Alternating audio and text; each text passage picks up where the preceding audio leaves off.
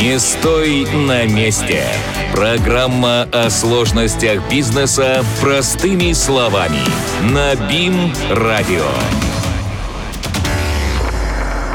Спонсор программы «Не стой на месте» «Казань-Экспресс». Ты производитель или у тебя своя торговая компания, владелец интернет-магазина или начинающий предприниматель? Тысячи таких же, как ты, уже оценили преимущества работы с маркетплейсом «Казань-Экспресс». Хранение, доставка и обслуживание заказов. Рекламное продвижение и аналитика. Все включено. Пройди регистрацию на business.kazanexpress.ru сейчас и начинай получать прибыль уже завтра. ООО «Маркетплейс Технологий». УГРН 118 169 005 57 44. Город Иннополис.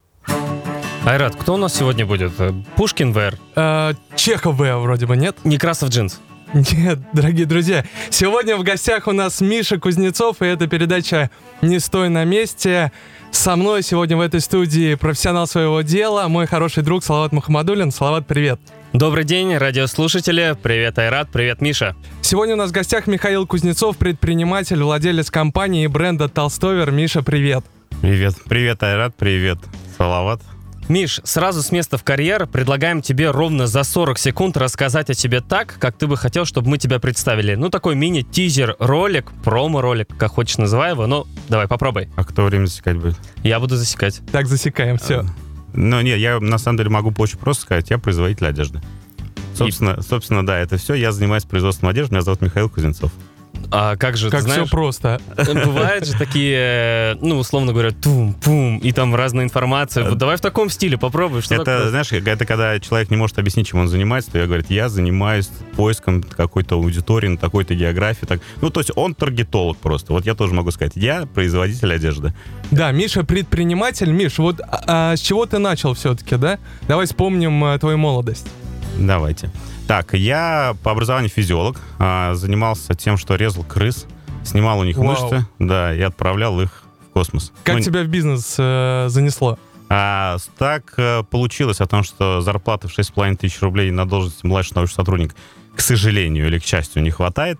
Вот, и нам не хватало, у нас появился первый ребенок тогда, ну и, соответственно, было принято решение о том, чтобы заниматься чем-то своим. Конечно же, я сначала попробовал найм, то есть поработал в двух, наверное, местах, я кондиционер попродавал, а второе, да, я пошел в страховую компанию продавать длинные программы страхования жизни, то есть десятилетние, там, 20-летние программы. Заработал что-нибудь там, нет? Нет, это были вот э, в страховой компании, я проб... в кондиционерах был, наверное, вообще там полмесяца, а в страховой компании было там около двух с половиной месяцев. А сколько лет тебе было?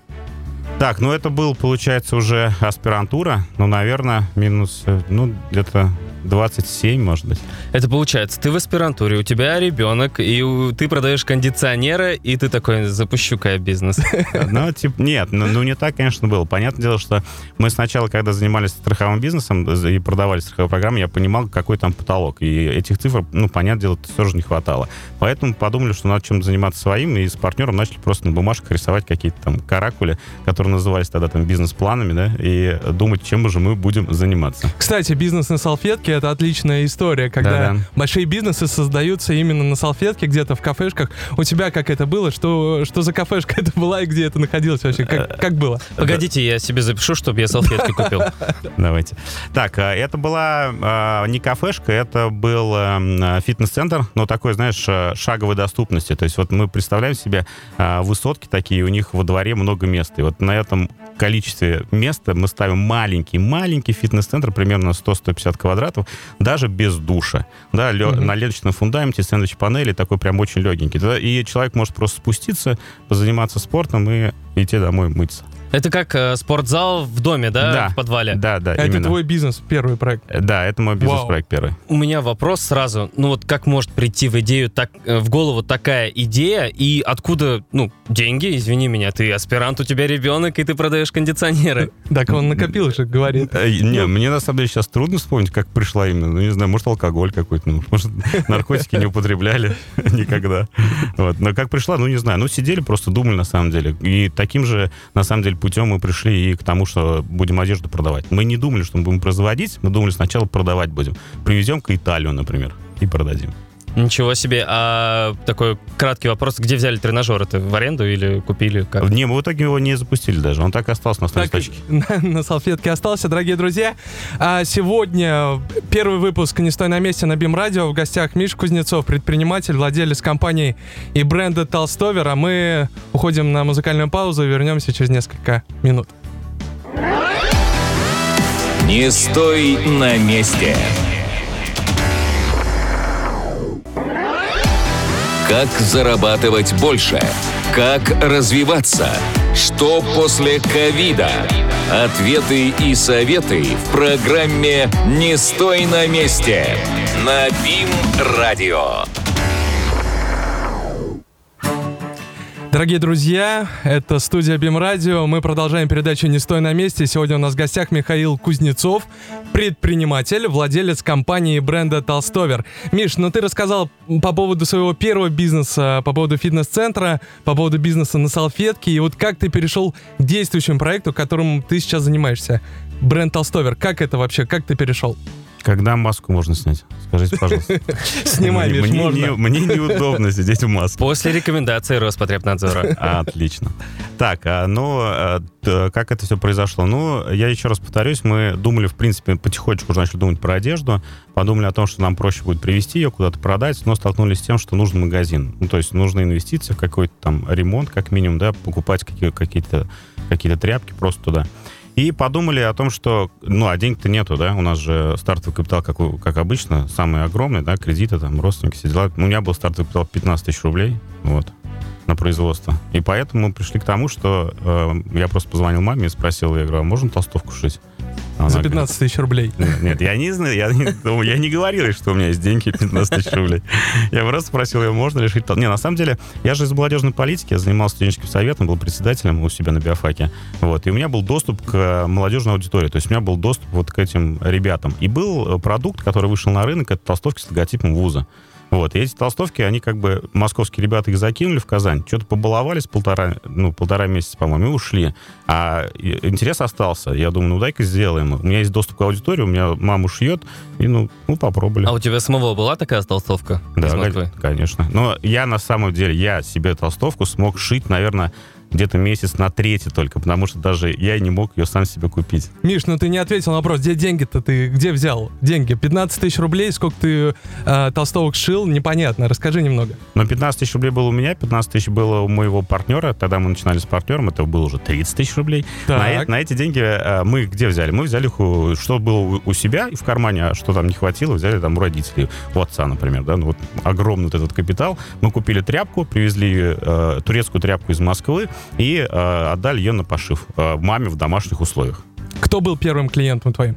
А первым клиентом были, как обычно, друзья. Просто мы начали потихонечку, тогда был ВКонтакте, по-моему, популярен. Начали, завели там группу, начали выкладывать и просто пошли оттуда. И мы радовались, на самом деле, а, не друзьям, которые нас заказали, а вообще совершенно незнакомому человеку, который просто нам написал и сказал, мне нужна такая толстовка. А первые заказы были, получается, какие-то клише толстовки, либо это все придумывалось индивидуально. И, получается, мама у тебя шила, да? Да-да-да, но толстовка это несложный продукт же. М, Понятное дело, что мы просто из тряпки, да, делали лекала. Лекала делались из журнала «Бурда», по-моему, он назывался тогда. Да, мама просто скроила эти толстовки, со- собрала, соответственно. И, а, мы, кстати, еще дог- смогли договориться с э, подрядчиками по нанесению на постоплату. То есть мы сначала как бы им отдавали, они делали нанесение, а потом мы продавали и платили им за вышивку. За первый год сколько заработали, помнишь? Нет, не, не помню. Это был, это был 12 год, когда мы начали чем-то таким более-менее заниматься. Вообще начали мы где-то с 11 Мы даже успели, по-моему, по этой компании мебель купить-продать. Ну, то есть кому-то нужна была мебель, а у нас, а у нас еще не было... деньги через Да, компанию? да, у нас еще не было толстовок, и поэтому мы кому-то поставили мебель. Я не, ну, объем небольшие, там, может, тысяч на 200, на 300, ну вот, Ну, процент-то есть. да, да, ну был- был- была какая-то... Миш, ну вот интересный на самом деле факт. В 2012 году вы начали шить толстовки, уже в 2013 году вы забрали контракты, я так понимаю, у универсиады. Как это было? Да-да-да, но это было очень, на самом деле, для нас тоже неожиданно, на самом деле. Мы думали, где искать клиентов. Понятное дело, что у нас в голове была какая-то картинка красивая о том, что студентов в России много, да, мы их сейчас всех оденем, будут миллионы, миллиарды там рублей, да. А получалось так, что как бы, ну, модель как-то не бьется. Мы, на самом деле, добиваемся довольно-таки малых объемов на в каждом вузе. И поэтому мы просто пришли, тогда была дирекция спортивных программ, мы пришли Мы, да, мы, мы пришли в нее, открываем дверь, а там, а там все знакомые. Говорим, давайте дружить. Мы умеем шить, а вам нужна одежда. Все-таки И всё. дружба, дружба помогает, да, так? Да, да, да, да. Ну, получается, сели, сказали, о, ребят, здорово, как дела? А помните, как мы там отдыхали? А, да- а давайте еще в будущем отдохнем, Так, но кстати- сначала заработаем. Кстати, бизнес так и строится, мне кажется, в России, нет? Я не знаю. Ну, пример, на самом деле, они просто тоже не знали, как покупать. У них тоже это была задачей. То есть нам надо было придумать, как мы поставим товар. Миш, сколько заработал за эти пять последних лет? Ой, я, Это мы узнаем через небольшую паузу. а я пока почитаю. Не стой на месте. Не стой на месте. Программа о сложностях бизнеса простыми словами. На БИМ-радио. Дорогие друзья, мы продолжаем передачу «Не стой на месте». И Сегодня у нас в гостях Михаил Кузнецов, предприниматель, владелец компании бренда «Толстовер». Миш, ну вот ты начал говорить про финансы. Сколько ты заработал на универсиаде? Можешь рассказать, раскрыть этот секрет? Вот вам все цифры интересны. Ну, Я вот сейчас шоу Шпилева слушал, на самом деле, очень прикольно. Я сто лет его не слушал. Ну, Шоу еще живое, и от этого очень приятно. А когда мы зашли сюда, я увидел на входе э, тюбетейку Бимрадио, которую мы, кстати, шили лет, я так э, эдак 6 назад. Искусно так уходит от вопроса. Ну, давай, давай, Миш, вспомни. Ну, э, смотри, если мы говорим про порядок контрактов, все, что касалось B2G продаж, это продаж государству, был, наверное, миллион плюс. Всегда. И э, вот эти сделки большие, пер... у нас самая большая была это эстафета огня универсиада, где было 3,5 тысяч человек. Ну, она была, ну, где-то под э, около трех миллионов, наверное. Это Мгм. так интересно, предприниматели всегда говорят, ну, около двух, трех, пяти А миллионов. на самом да. деле там 20-30. Да. Не, а я-то помню, куда я потратил 100 тысяч, условно говоря. А Так, ну на, старте, на самом деле, очень э, всегда так происходит. Вот говорят, вот есть прибыль, да, есть прибыль. Сколько процентов? Ну, примерно, я понимаю, там по математике 30, да, например, ну, условно. Или 20. А куда ты ее тратишь, это мало кто считает, на самом деле. И когда ты тратишь ее на себя, это, ну, как бы одно. А когда тратишь ее обратно в компанию, там, другое. Сколько бо- больше всего ты зарабатывал за один контракт, э, если мы говорим сейчас про B2G рынок, работая с государством? Сколько, э, сколько тебе платили больше всего? А, ну вот я два раза в жизни а, а, чувствовал себя тем человеком, который смог вытащить на себя миллион рублей. Это было как раз те времена, когда мы были э, в государственных торгах. И что то ты купил? Слушай, ну это, э, я точно помню, что это одна, одна история была ремонтная, а Так. другая, по-моему, автомобильная была какая-то. Вот мне интересно, а, допустим, универсиада, да, вы выигрываете там тендер или что это Торги, было? да-да. Да, торги. А, но тебе же нужно шить большую партию, тебе нужно вести документы. Откуда на все это деньги? Ты же пока только у мамы шил, как ты говорил. Да-да-да. Вот, э, как это все было построено, потому что мне, как обывателю, очень это интересно. Я очень всего этого боюсь, этих документов, налоговый ужас. Но самое главное, у предпринимателя же ввязаться в драку. То есть мы говорим, что сможете, сможем. Не важно, что у меня два человека сидят шьют, но мы сможем это сделать. Ну, конечно же, первое, что пришло на ум, это мы пошли к другим швейным производствам и начали там аутсорситься. Потому что мы понимали, а то, что даже чтобы нам быстро просто начать, мы это не сможем. Мы просто на этот ценник передоговорились с другими производителями. И Мгм. вот, ну, первые там вещи, которые касались, там, по-моему, жилеток, у нас первый заказ на жилетки был.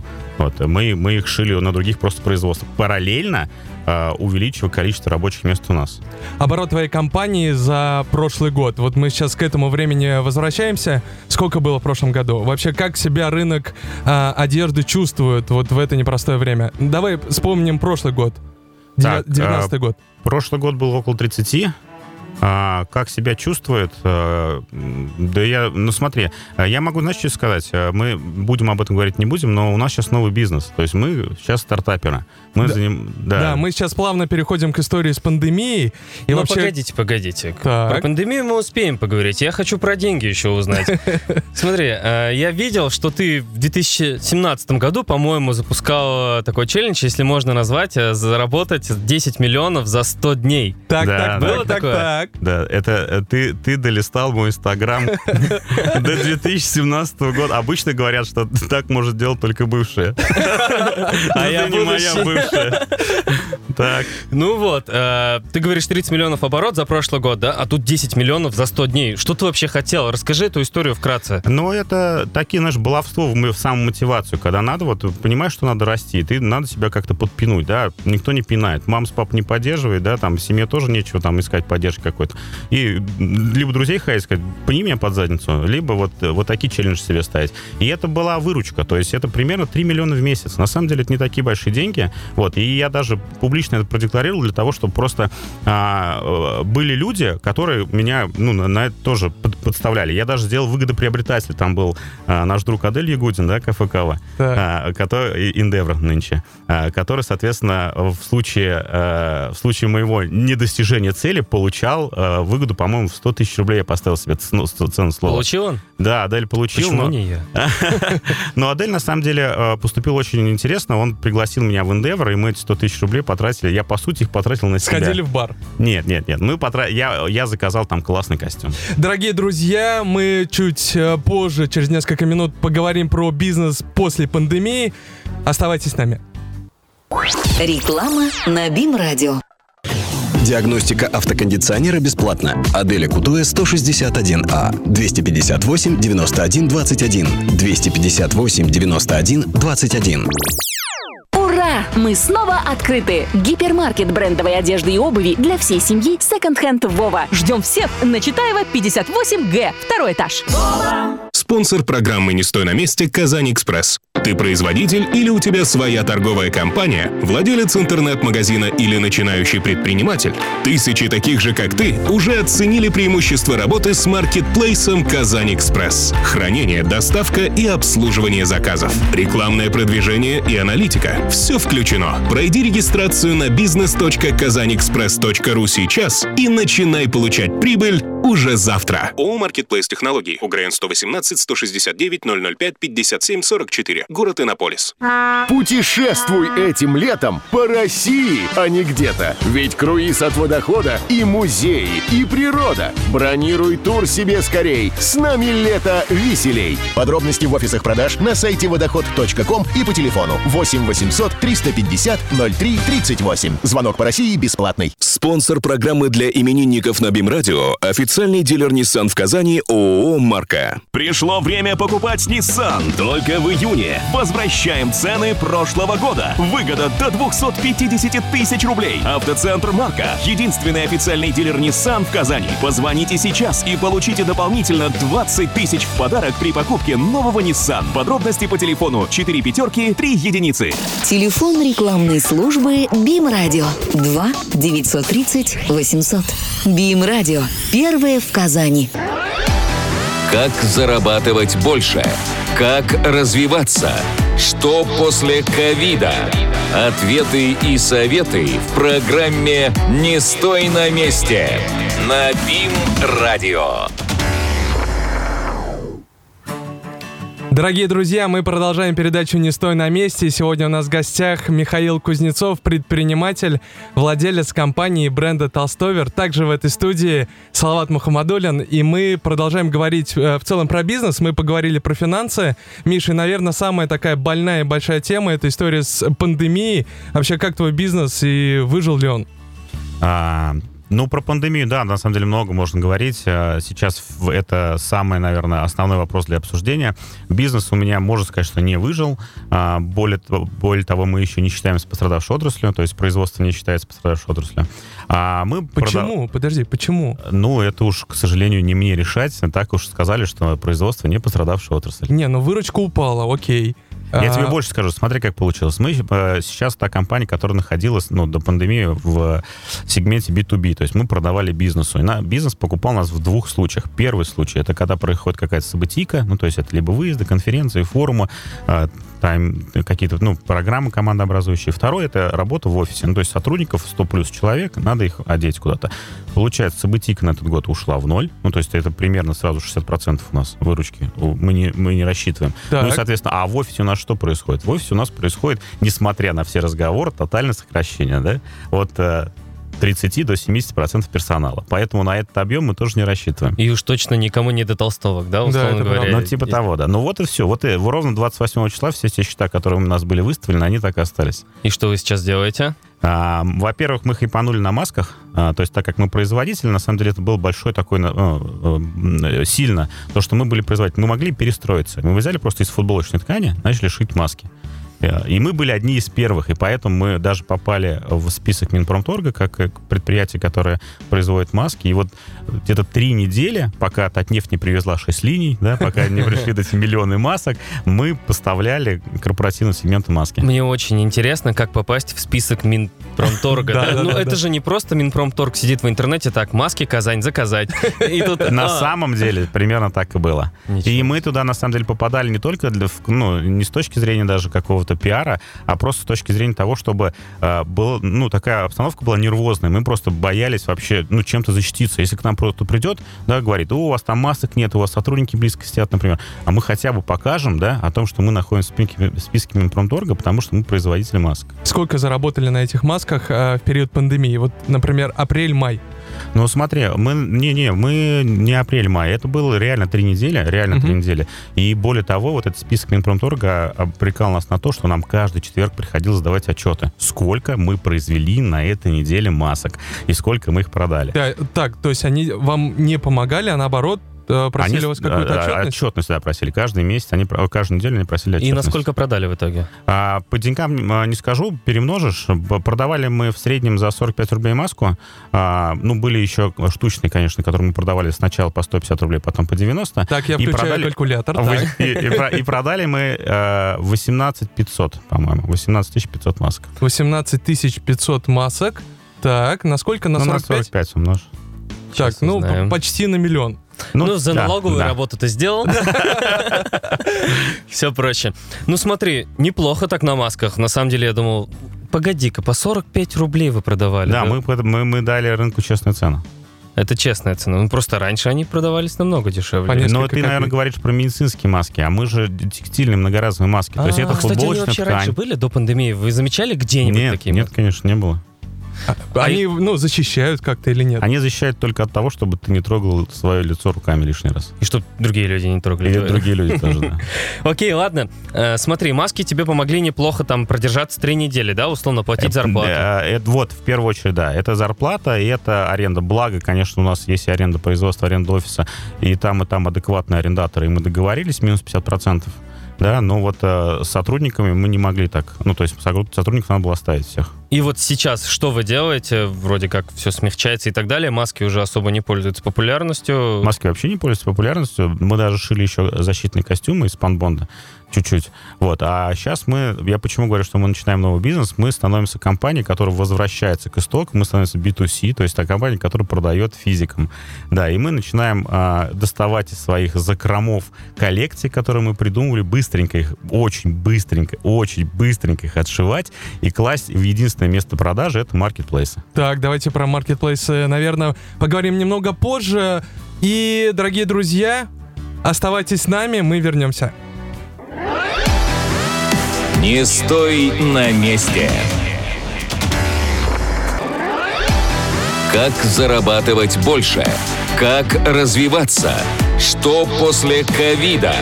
Ответы и советы в программе «Не стой на месте» на БИМ-радио.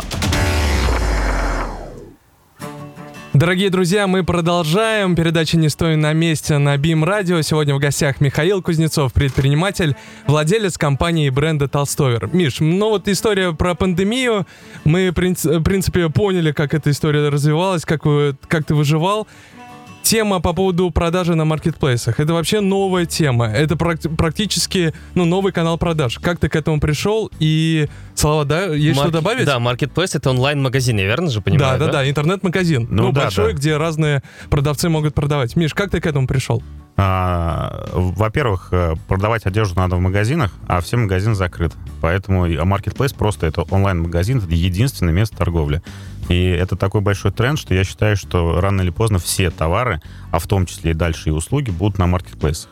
Вот. Ну, соответственно, было принято решение, благо мы были зарегистрированы на некоторых марк- маркетплейсах чуть раньше, каких-то регистрировались в апреле, что, соответственно, дало нам вот эту потерю времени, да, которую вот, вот этот этап кризисный, она вообще, ну, никому не... Я вообще не понимаю тех людей, которые сидят и ждут, но предприниматель, который ждет, когда его выпустят работать. Ну, то есть это самое неправильное. То есть как раз-таки во время кризиса оголяются наши самые большие проблемы, надо на них обратить внимание, работать самое главное, в два раза больше, а, ну, как бы не сидеть. Ну и логичным, конечно, мы поставили на маркетплейсы, э, мы начали продавать домашнюю одежду, пижамы женские в том числе, ну, то есть то, что людям, в принципе, нужно, да, то есть человек находится дома, что ему надо? Он, во-первых, начинает смотреть на свою мебель, и начинает мебель, да, мебельщики у нас И на свою жену. И на свою, да, да, и на свою жену, и домашнюю одежду начинает покупать. Ну, получается, просто на маркетплейсы вся продукция перешла. Я верно понимаю, какие объемы реально ли заработать. Просто я, например, э, свой по-настоящему нормальный интернет-заказ заказ сделал, ну, буквально вот неделю назад. Ну, кстати, мне понравилось. А вот какие объемы покупают ли люди? Ну, Да, да, еще да. раз, еще раз, это ведь новый бизнес. Я, вот, мы раньше шили большие контракты, тысяча плюс одежды, ну вот тысяча человек плюс, да, полторы тысячи человек. И сейчас их нету, и нам надо просто отшивать хотя бы 50 пижам и класть на все маркетплейсы. Хорошо, давай про маркетплейсы конкретно поговорим. Сколько процентов э, ты отдаешь маркетплейсам и, ну, вообще, как, как эта структура изнутри устроена? Ну, у всех по-разному. В среднем это 20. На самом деле фишка э, такая следующая, хочу сказать. Э, мы начали фотографировать свою одежду, да, мы никогда этим не занимались. То есть для B2B не надо фотографировать свою одежду. Мы начали описывать свою одежду, то есть надо написать, что у тебя за товар. Это тоже, ну, это привлечение копирайтеров. Это Целое те- искусство. Да, те кадры, которых у нас никогда не было в компании, да?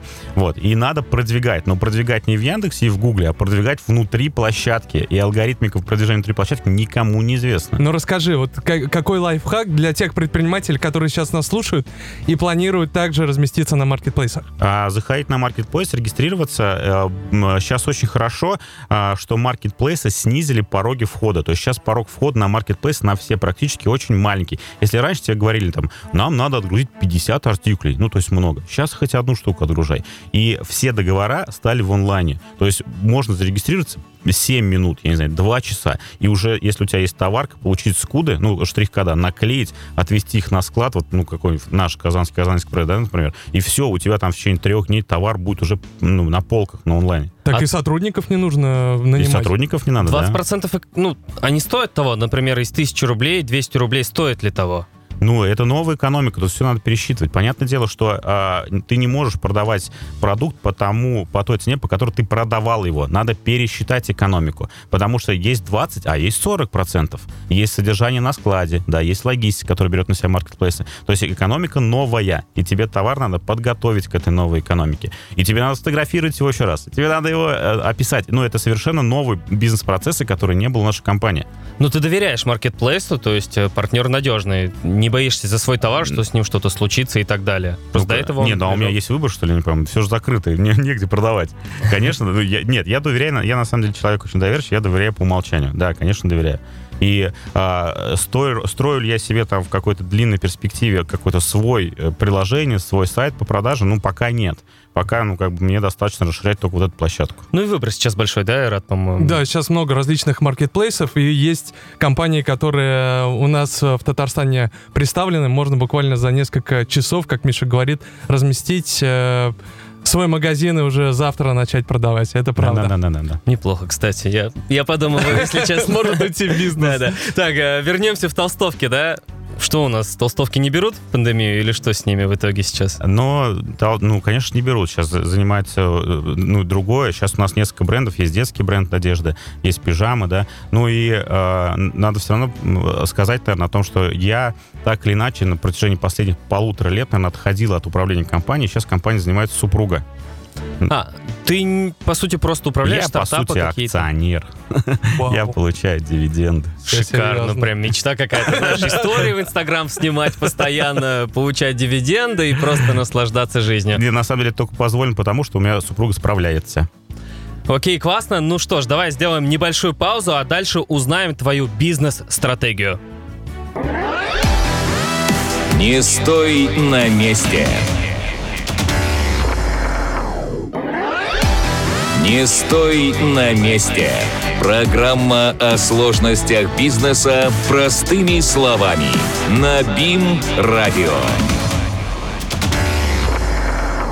Спонсор программы «Не стой на месте» «Казань-Экспресс». Ты производитель или у тебя своя торговая компания, владелец интернет-магазина или начинающий предприниматель?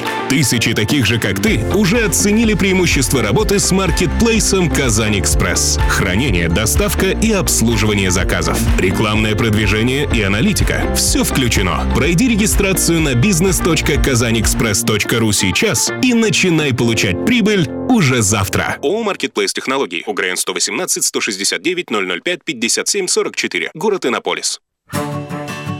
Дорогие друзья, передача «Не стой на месте» на БИМ Радио. Сегодня у нас в гостях Михаил Кузнецов, предприниматель, владелец компании и бренда «Толстовер». Также сегодня в этой студии мой друг Салават Махамадулин.